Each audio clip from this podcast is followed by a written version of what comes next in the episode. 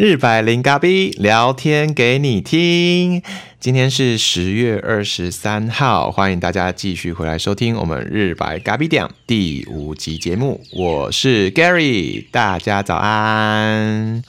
すみません、ごめんなさい。对不起，我迟到一周。对，上礼拜突然临时停更，临时决定停更。嗯，原本那一上礼拜要跟大家来分享我去那个阿密斯音乐节。 回来之后的感想，不过因为上个礼拜呃六日的时候去到台南工作，然后在工作的同时又同时在处理另一件紧急的工作，对那件事要先处理，所以等于我在工作之余，然后还要利用零碎的时间去做另外一份工作，对，所以就整个时间上会安排的非常非常紧凑，所以又没时间。来录 podcast，所以真的是すみません，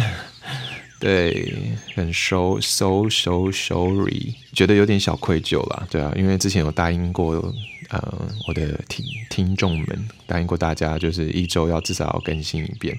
结果还是没有守住这个承诺，对对对。不过因为，嗯，这一趟台东的收获啊，觉得还蛮多的，所以有很多很多东西。 想要好好的整理，在一起分享，对，所以，呃，上礼拜的呃原本要分享的阿米斯音乐节，我们就之后找时间再来分享。那这礼拜就来先聊聊我现在此时此刻正在做的事情好了。话不多说，就直接进入到今天的主题吧。在这边，首先要先特别感谢我的室友兼我的学弟。对，特别感谢他，就是我，因为我们同一个房间，然后因为我要做 podcast 的录音，所以他他说他可以先出去离开一下，让我可以专心的录音，真的是非常非常感谢这位贴心又可爱的学弟。嗯，其实此时此刻呢，我还在台南，正在台南工作中。嗯，因为这呃十月二十一到十月二十六是我们的台湾国内的全国运动会的赛会期间，对，那这次的主办城市在台南。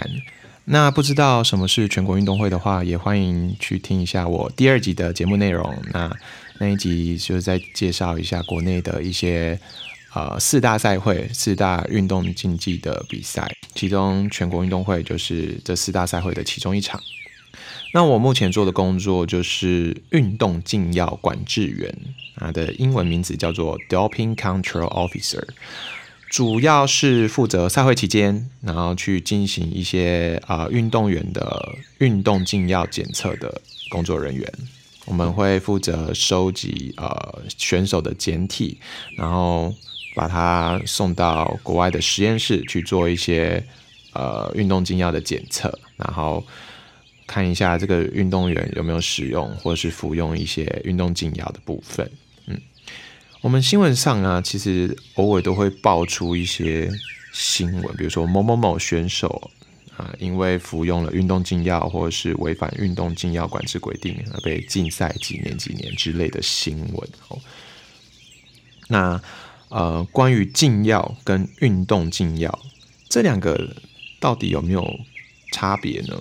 禁药其实就是字面上的意思嘛，就是禁止使用或者是管制使用的药物。那在法规上其实有特别去说明什么是禁药。哦，禁药其实就是啊，经过中央卫生主管机关明令公布禁止，比如说像是制造啊、调剂啊、输入、输出或是贩卖之类等等等等的毒害药品，或者是没有经过中央主管机关。就核准就擅自输入的药品，这个就是法规上的禁药。对，那法规上的禁药跟我们运动禁药还是有一些不太一样的地方哦。吼，法规上的禁药或者是大家认知上的禁药，或是管制药品，我们比较常。听到的哦，大概有以下这几种哦，我们会依照它的习惯性啊、依赖性啊、滥用程度或是社会危害性的程度分成四级，也是大家比较常在新闻上听到的。比如说像第一级的管制药品，比如说像有骨科碱、吗啡啊、海洛因等等的。那第二级可能管就会有像是可待因、美沙酮之类的。那第三级的管制药品可能就会有，比如说凯他命，或者是嗯一粒棉之类的。然后到第四级的管制药品，那这些管制药品基本上。嗯，可能有以下这几类啊，可能像是成瘾性的麻醉药品，或者是可能会影响到我们精神，或者是有可能其他呃主管机关认为必须需要加强管理的一些特殊的药品。嗯，那这些管制药品主要仅限于医药或是科学上使用。如果你私自散有，或者是输入，或是贩卖制造等等的的，可能就会啊违反到我们的刑法。刑法当中就会有，呃，这部分的惩处。那运动禁药是什么呢？运动禁药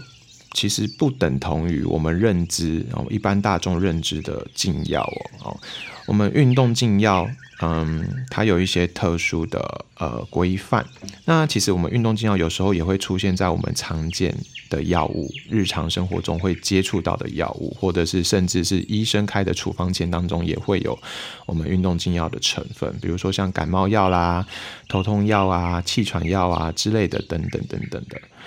那这边就会有一个迷思啊，就是嗯。医生嘛，我们通常都会认知说，医生应该不会开禁药吧？甚至有些我像我的选手，有时候去看病的时候，他们也会跟医生表明说，啊，我是运动员的身份，请他不要帮我开禁药的成分。那医生通常都会很有自信的说，啊，我没有开禁药的成分啊。那他所认知的禁药跟运动禁药其实是有一些些落差的，嗯。并不是所有的医生都有运动禁药上面的认知哦，嗯，他们所认定的我没有开运动禁药，可能并不等于他真的没有开。这边我们就稍微介绍一下，呃，什么是运动禁药呢？运动禁药它的原文哦，就是 doping。就是 D O P I N G，那运动禁药这个 doping 的由来呢，其实是它是来自于南非的某一个种族哦，他们常常会举办一些仪式，那仪式上就会使用这种饮料去提振他们的精神啊，那这个就让我联想到我上上上礼拜去参加的阿米斯音乐节，因为我觉得那个很酷诶，就是哦，那那那两天参加下来，我真的是在台下看也觉得好累哦。那比如说，好某一个部落，他们要上来展演他们的呃舞蹈跟歌曲，只有唱一首，只有跳一首哦，那一首就至少要二三十分钟诶，我就觉得哇哦，好累哦，难怪他们丰年祭都需要跳呃需要这么长的时间，因为他们真的需要跳很久，也要唱很久，那个体力是真的需要很足很足够的。去去欢庆他们的丰年祭，所以然后让我就突然联想到这件事，就是啊，他们啊，南非啊，都凭这种兴奋性的饮料，其实最源头使用是因为要啊帮助他们有足够的精神去完成这样的仪式，对，所以他们会使用这种饮料，对，蛮有趣的。那在一八八九年，这个 doping 这个字呢，第一次出现在我们的英文字典当中。它当时是被描述为一种啊麻醉性的药剂。那可能当初使用是使用在赛马身上，那它就可以提升赛马的啊这个项目的运动表现。然后就是一直沿用，一直沿用到现在。这个 doping 这个字，好，原本从一个兴奋性的饮料，然后开始被运用，运用，运用。沿用到现在，变成运动禁药的呃一个代名词。嗯，那呃某一个特殊的物质啊，需变成运动禁药，它需要具备以下这三个条件，它才能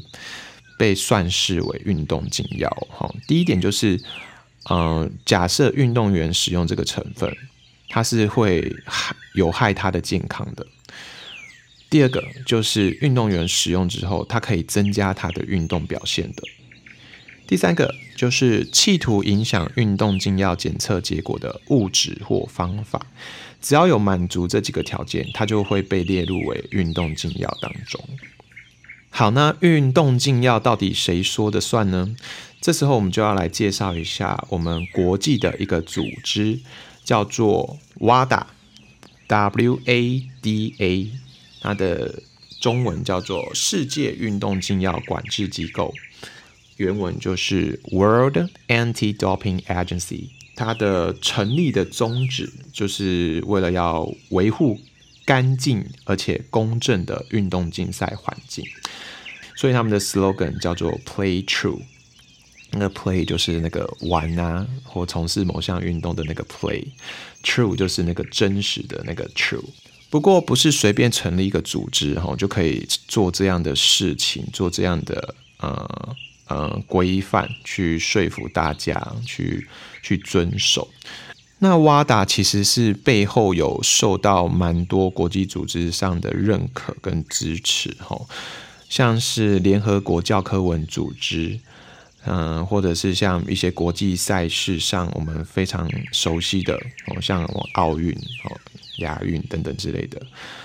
呃，主要的奥林匹克委员会也是支持这样的精神，支持这样的机构，或者是像各单项运动的国际运动单项总会，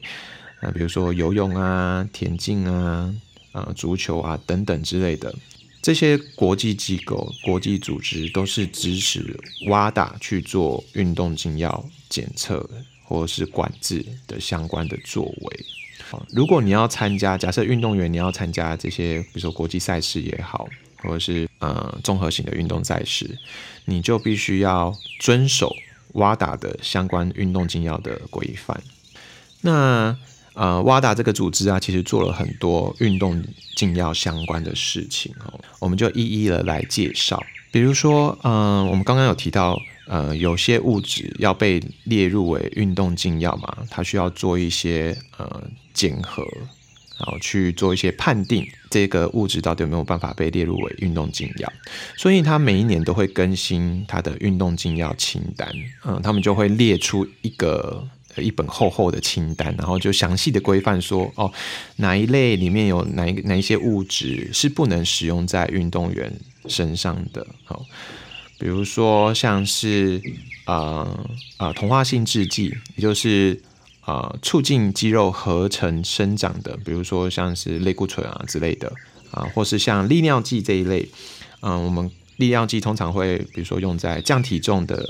量级竞赛哦，可能是积极类的，比如说空手道啊、跆拳道啊之类的，或是哦，我使用了其他的运动禁药，然后借由利尿剂的功能，这个加速代谢，把这个呃我有用的运动禁药的成分加速代谢排出去，哦，这也是会使用利尿剂的原因，或是像兴奋剂这一类哦，嗯，因为兴奋剂这一类就是会提升交感神经，好让整个运动员竞赛的时候可以。比较维持精神比较好的状态，或是像是麻醉性止痛剂这一类哦，它主要当然就是止痛嘛。嗯，运动员难免会有一些受伤或者是一些状况，他需要做到止痛，然后让他可以去完成他的竞赛等等等等的。那每一年的科技都会越来越进步哦，研发药物的技术也会越来越来越先进，新的技术就会造就新的药物。哦，所以，呃，我们的 WADA 就会每一年都要去检视，并且去更新它这个运动禁药清单的内容，去符合每一年的趋势，这样子。那运动禁药检测呢，又简称为药检，哦，也就是我刚刚前面很提到的药检工作人员的那个药检。其实它就是在检视这些运动员哦有没有使用这些药物的一一项检测。药检的宗旨其实是希望啦，可以透过这样的检测呢，去达到一个贺阻的作用，希望可以呃让选手时时刻刻的有一个警戒心哦，就是希望这些选手不要去使用到这些运动禁药。那药检的同时，其实也是在证实选手的实力是真的。他是清白的，他是靠他自己的努力，靠他自己的练习，靠他自己的功夫去获得这样的获得这样的佳绩。所以整个运动禁药检测的宗旨精神就是要维持竞赛的干净，还有它的公正性。为了达到这样的一个贺主效用呢，所以他做抽测的时间是任何时间点都有可能发生哦。比如说，当然赛会期间内就要做检测，去检视一下这些运动员到底有没有使用运动禁药，甚至连赛外的时间哦，他们也会去做检测哦，就是为了要让呃运动员比较侥幸的心态哦，比如说，我就运动员在赛外我就使用运动禁药，然后到赛内我就不使用这样子，然后借此间接的提升。自己的运动能力，这样是不行的哦。所以哦，基本上运动禁药检测是赛内赛外都会做的。那运动禁药检测另外一个原则就是什么地点都有可能哦，因为我们刚刚说嘛，为了要达到贺主的效果，所以呃，运动员必须要有个心态，就是你随时随地都有可能被抽测，因为这样才有能够有效的。呃，制止这些运动选手去使用运动禁药，对，所以第二个原则就是任何地点，比如说像是比赛的场地，哈，当下比赛完的当下，我们就会做抽测，或者是嗯，他平常训练的时候，我们有可能做抽测，或者是甚至他在家，我们就有可能派药药检人员到他家去帮他做抽测等等的。那我们要如何知道这些选手的行踪？我们会有一个名册，一个清册。好，这个清册是某一些特定选手，他们都要实时，呃，去更新他们的一些行踪。比如说什么时段呢，会在哪里出现啊？或者是接下来这个礼拜可能会在哪边练习，在哪边比赛等等之类的行踪，他都要上去去回报，让我们知道。再来，为了要达到贺主效果，所以。任何人都有可能被抽测到，对我们常常在嗯，因为我是药检人员嘛，常常在一线的时候就会碰到教练说：“哎，不是金牌才要抽吗？不是第一名才要抽吗？或是不是夺牌选手才要抽吗？”没有哦，其实任何人都有可能被抽测到。有时候我们抽测的依据啊，有可能是名次哦，或者是甚至有出现过，比如说田径赛的。第几道？第几道？那么它有一到八道，那我们可能就抽测第几道的选手，或者是啊，像比如说一些接力赛，我们可能会抽第几棒、第几棒之类的。它有一些抽测的原则哦，所以并不是只有夺牌选手才会被抽测到做药检，这是一个蛮多教练或者是呃一般人对于运动禁药的刻板印象。在二零一七的世大运啊，有碰过选手想要自费去做药检的哦，他其实不在原本表定的呃呃嗯被抽测的名单上面，可是有碰过选手想要自费去做药检的，因为他想证明他自己是没有使用任何药物，自己是干净的，然后是凭着自己的实力去去拿到这个成绩，对，所以。我碰有有碰过，那时候就有碰过选手想要自费去做药检的哦。药检其实本身也是在证明选手的实力啊，他是真的是真枪实弹，是靠自己的努力，不管是不是名列前茅，他都都是靠着自己的实力，靠着自己的努力去参加这样的一个赛事。那刚刚有提到，瓦达除了去呃列出每一年的运动禁药清单之外，然后做了药检之外。那其实包括了整个一连串的药检流程，它都有一些详细的规范。那因为它就是想要确保这样的检测是公正的、是安全的、是干净的，不会被一些外界的因素干扰。比如说，包含怎么挑选手啊，或者是怎么样去采集选手的检体。好，那我们可能同时会有血检。好，血液的检测，或者是尿液的检测等等的，或是像是实验室，你应该要怎样的仪器跟技术才能检验我们运动禁药的呃成分之类的，或者是检测出来的结果，我们要做怎样的一个管理等等等等的，它都有做一连串的一些规范，甚至瓦达也有在做运动禁药相关的教育。哦，比如说你可以有怎样的策略呀？你可以有怎样的方式去把这样的运动禁药的知识传播出去，让更多的运动选手知道，或者是普罗大众知道。毕竟一个观念呢，就是预防胜于治疗。与其就是我们做检测，那还不如我们在事前就让更多人知道运动禁药的相关的一些知识，让大家知道去避免使用。对，那这个世界这么大，国家那么多，瓦达这个组织不可能。到世界各地去执行所有的，比如说像那个呃药检啊，或是做教育宣导啊等等之类的业务哦，所以他就会请呃一些单位协助去执行这样的一个任务，叫它它叫做签署单位。比如说像是国际综合赛事的主办单位哦，像奥运就是 IOC 国际奥林匹克委员会，或者像世大运的 FISU。或者是像亚洲运动会的委员会，哦，前阵子那个杭州亚运的亚洲运动会的委员会，或是像国际单项的运动总会，哈，比如说像国际的游泳协会啊，或者是足球协会啊、田径协会啊之类的，或是像国家奥林匹克委员会，哈，比如像之前我们的中华奥会，或是像国家级的运动禁药管制机构，那。以我们台湾来说，我们之前是由中华奥会来执行运动禁药的相关的任务，那现在是由呃我们的 CTADA，也就是中华运动禁药防治基金会来协助执行这样的一个运动禁药检测的任务，对，或者像日本啊，日本就有 JADA，或者是中国就有 China 的。等等之类的，我们这样的签署单位去协助我们的 WADA 去做，比如说检测也好，或者是做教育宣导也好。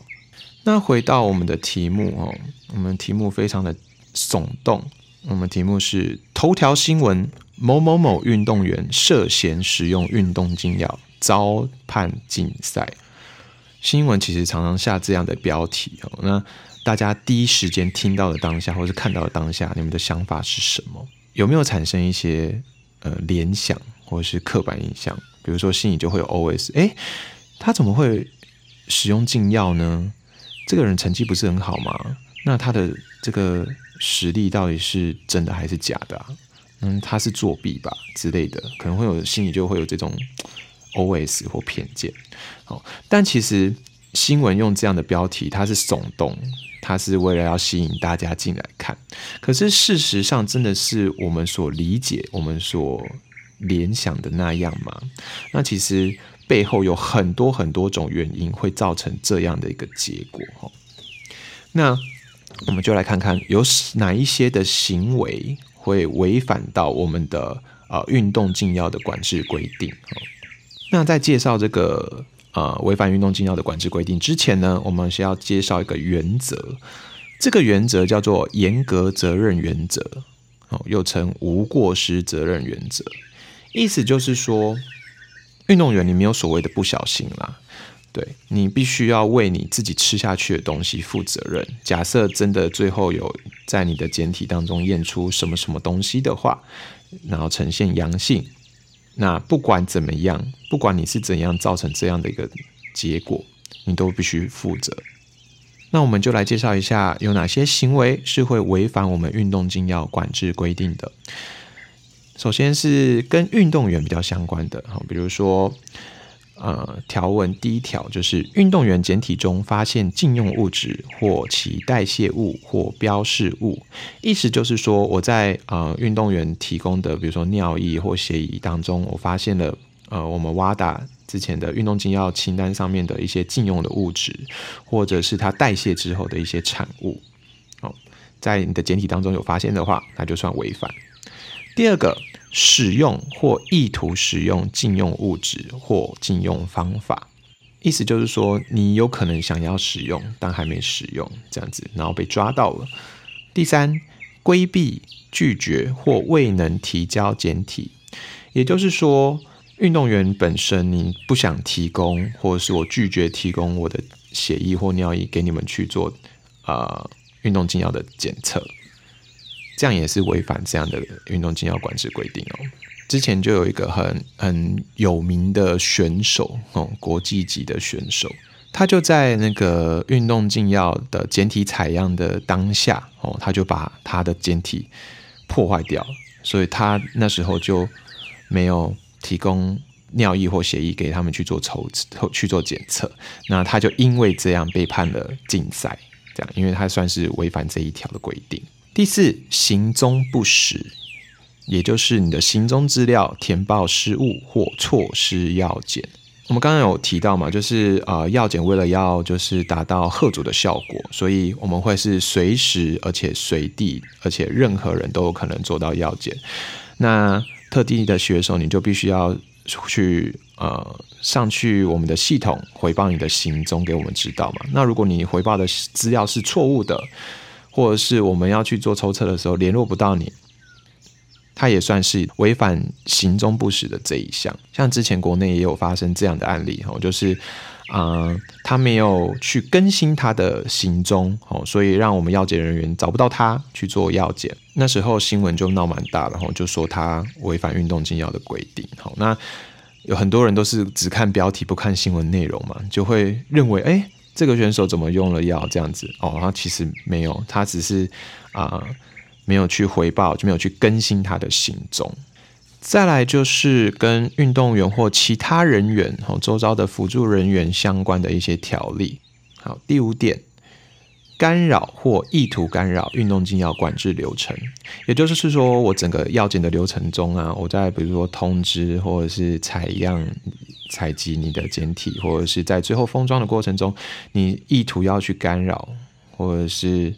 你阻碍我们的药检人员去执行这样的任务，这也算是违反运动禁药管制规定哦。或者是像第六点，他说持有禁用物质或禁用方法，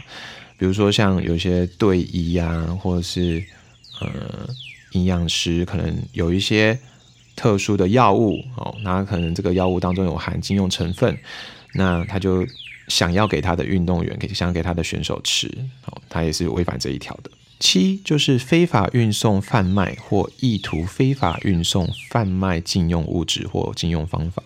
意思就是说你没有经过主管机关的核可，也在做，比如说从国外带来一些国内不能使用的药物，哦，或者是含有运动禁药物成分的药物，好，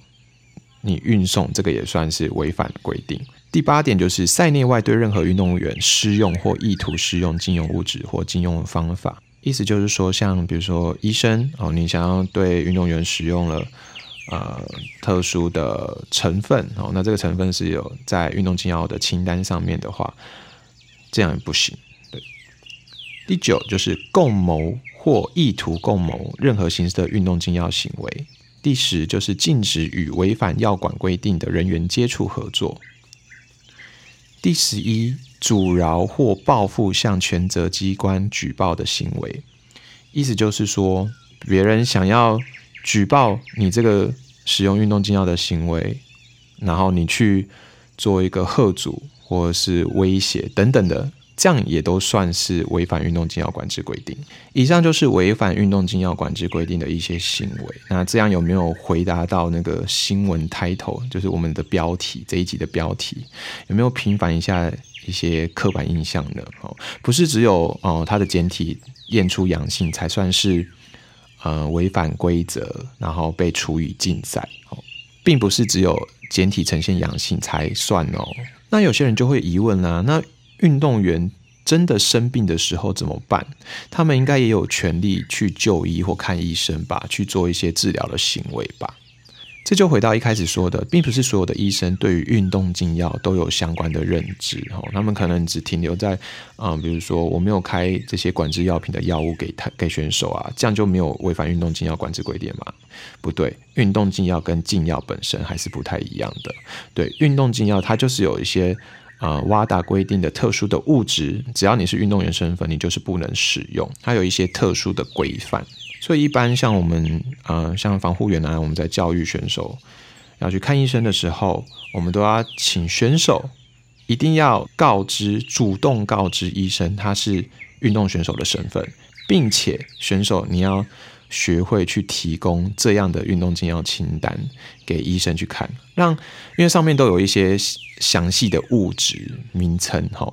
医生就可以根据这些物质名称去看说他可不可以开这样的药物，避免他开到了运动禁药的成分给选手去做治疗。对，那。刚刚也有提到嘛，并不是所有的医生都对运动禁药有认知，好，这是我们目前国内还在推动的部分。当然，近几年已经有越来越好的趋势啊，有蛮多的医师人员，或者是像营养师，都愿意开始了解，甚至愿意开始是去教育宣导、去推广运动禁药的相关的知识。嗯，但是我们平常也还是会去教育选手说，或者是教育防护员，嗯，去怎么查询。我要使用的这个药物当中，到底有没有含运动禁药的成分？因为我刚刚前面有提到嘛，就是很多运动禁药的成分都会出现在一些常见的药物，比如说啊，你一般开架式的感冒药也好啦，或者是咳嗽药水啊等等的，都有可能出现运动禁药。对，所以与其我们事后再去做这一些举证，去评判说我们当初为什么会有可能使用到这样的。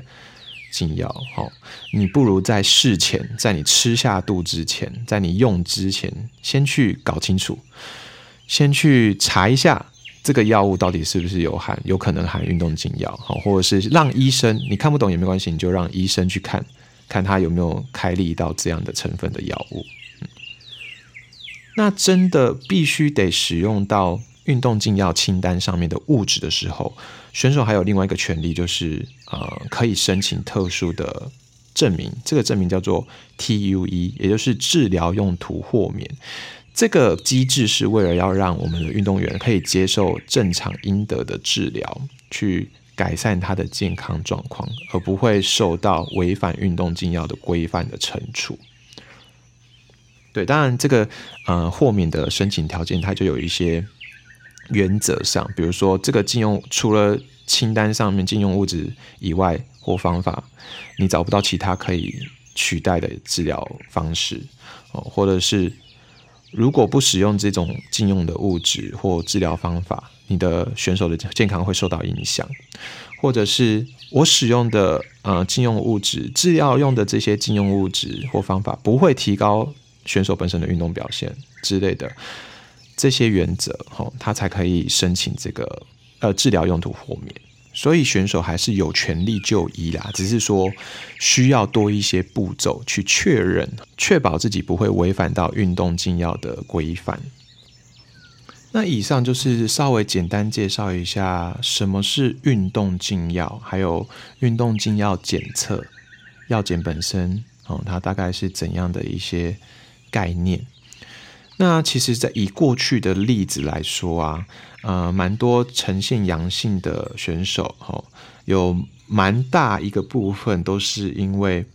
误服禁药，哦，就是我刚刚有说到，他们可能事前在使用药物之前，或者是在治疗之前，没有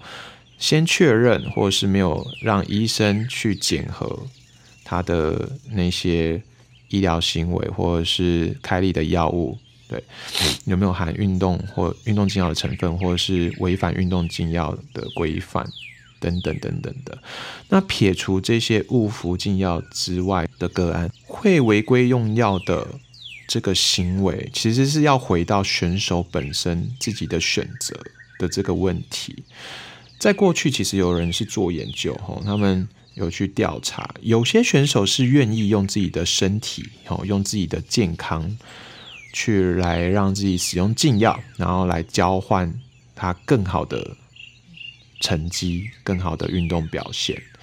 那为什么呢？因为他想要得到一些名利哦，比如说像得奖之后的光环啊、名誉啊，或是得牌之后可能会有一些代言哦，或者是一些商业的利益等等等等的。那甚至过去哈也有奥运金牌的选手，他就在。啊，一个研究当中就嗯提出他的想法哦，他在采访过程中他就有说到哦，他其实并不后悔他使用禁药，为什么？因为他让他的爸妈看到他跑得比世界上的任何一个人还快，这这件事情比赢得奥运金牌还重要，哦，所以他愿意使，就是他不后悔使用运动禁药，对，所以。运动服用运动禁药本身这件事情，除了撇除掉刚刚说的误服以外，其实真的是回归到选手自身内心的那个原则、内心的那个价值观，然后他去做了一个这样的选择。日本的运动禁药管制机构呢，曾经在呃某一个赛事，嗯，青年的花式溜冰的竞赛场上，吼，然后他们就在赛后就做了一一个小小的活动，拍了一些影片，然后他们就邀请各国的呃花式溜冰的青年选手，比如说包含韩国啦、美国、马来西亚、加拿大、哈萨克等等等等的，去发表对于。嗯，play true 哈，瓦达的我们说嘛，瓦达的中心思想是 play true。那他们那时候的活动的宗旨就是 clean 干净的，而且 true sport 真实的运动。他们让这些青年选手发表，去试试看，去说出他们对于这样的一个概念的一个想法。那有些选手就希望就是就有提到，有些选手就有提到，他希望是可以成为百分之百的人，好。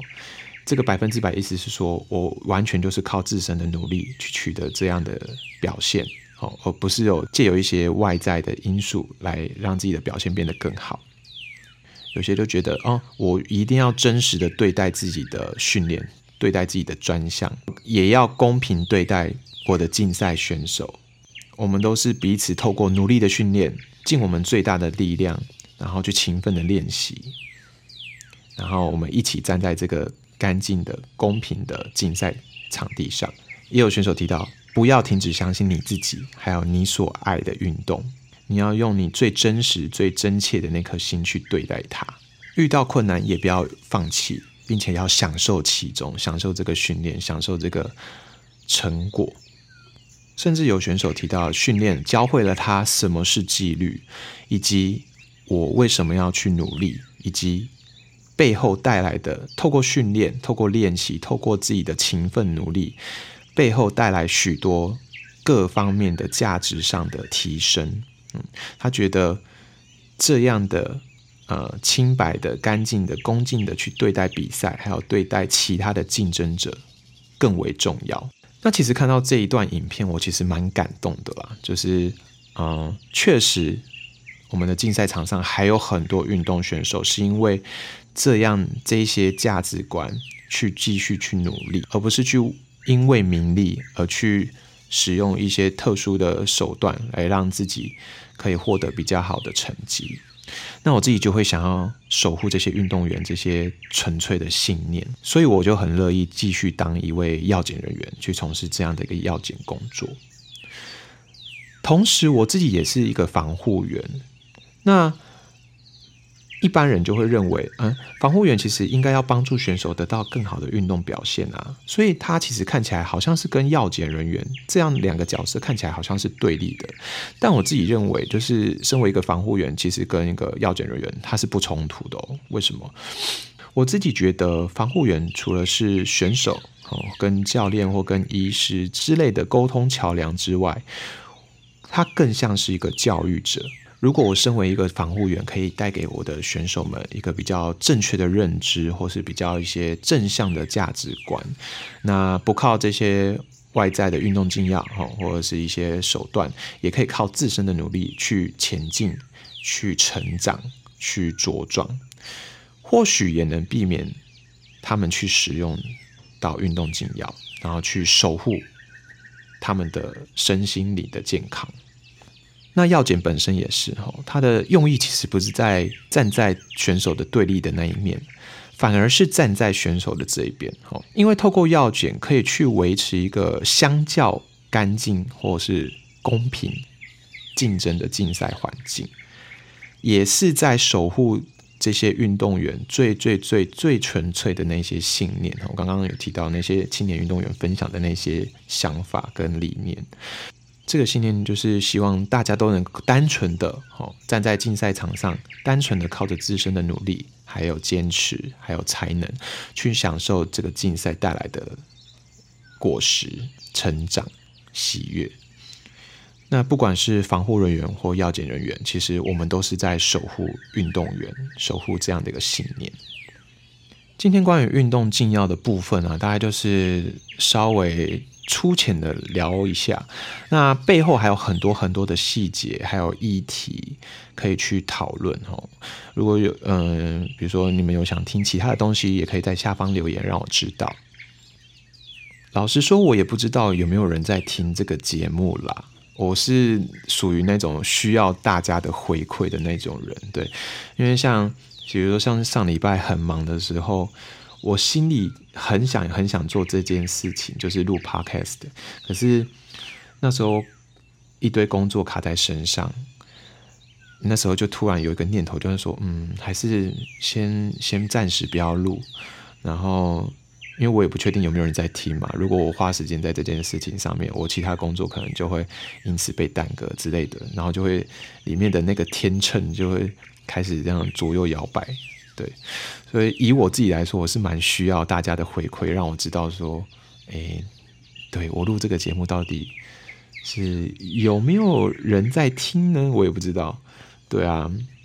蛮需要大家的鼓励啊，或者是至少让我知道，哎，真的有人在跟我互动，哎，真的有人在听，哎，然后让我可以有这个动力，可以继续的做下去，继续的去录这个 podcast，对。那这个节目以我目前的状态来说，之前是说周更或双周更啊，不过因为呃自己本身还有其他蛮多事情需要去在这个阶段需要先去做，所以可能之后的节目更新就是不定时更新这样子。对这个决定，我也是想了很久才想改成这样的。那如果有更新的话，就一样维持是星期一早上七点，或者是连假过后的第一天的早上七点会更新。对，那只是之后就不会是每周或双周更，可能就是不定时，有空的时候我就上来录一下这样子。好，那最后呢，就欢迎大家在下方留言跟我分享一下你听完的想法，或者是你想对我说的话，或者是鼓励，或者是任何你想跟我回馈的东西，都欢迎你在下方让我知道。那今天的节目内容就到这边喽。星期一早上正在收听节目的你，不管是要上班还是上课，都祝你们今天也是元气满满的一天。拜拜，阿嘞阿嘞阿嘞。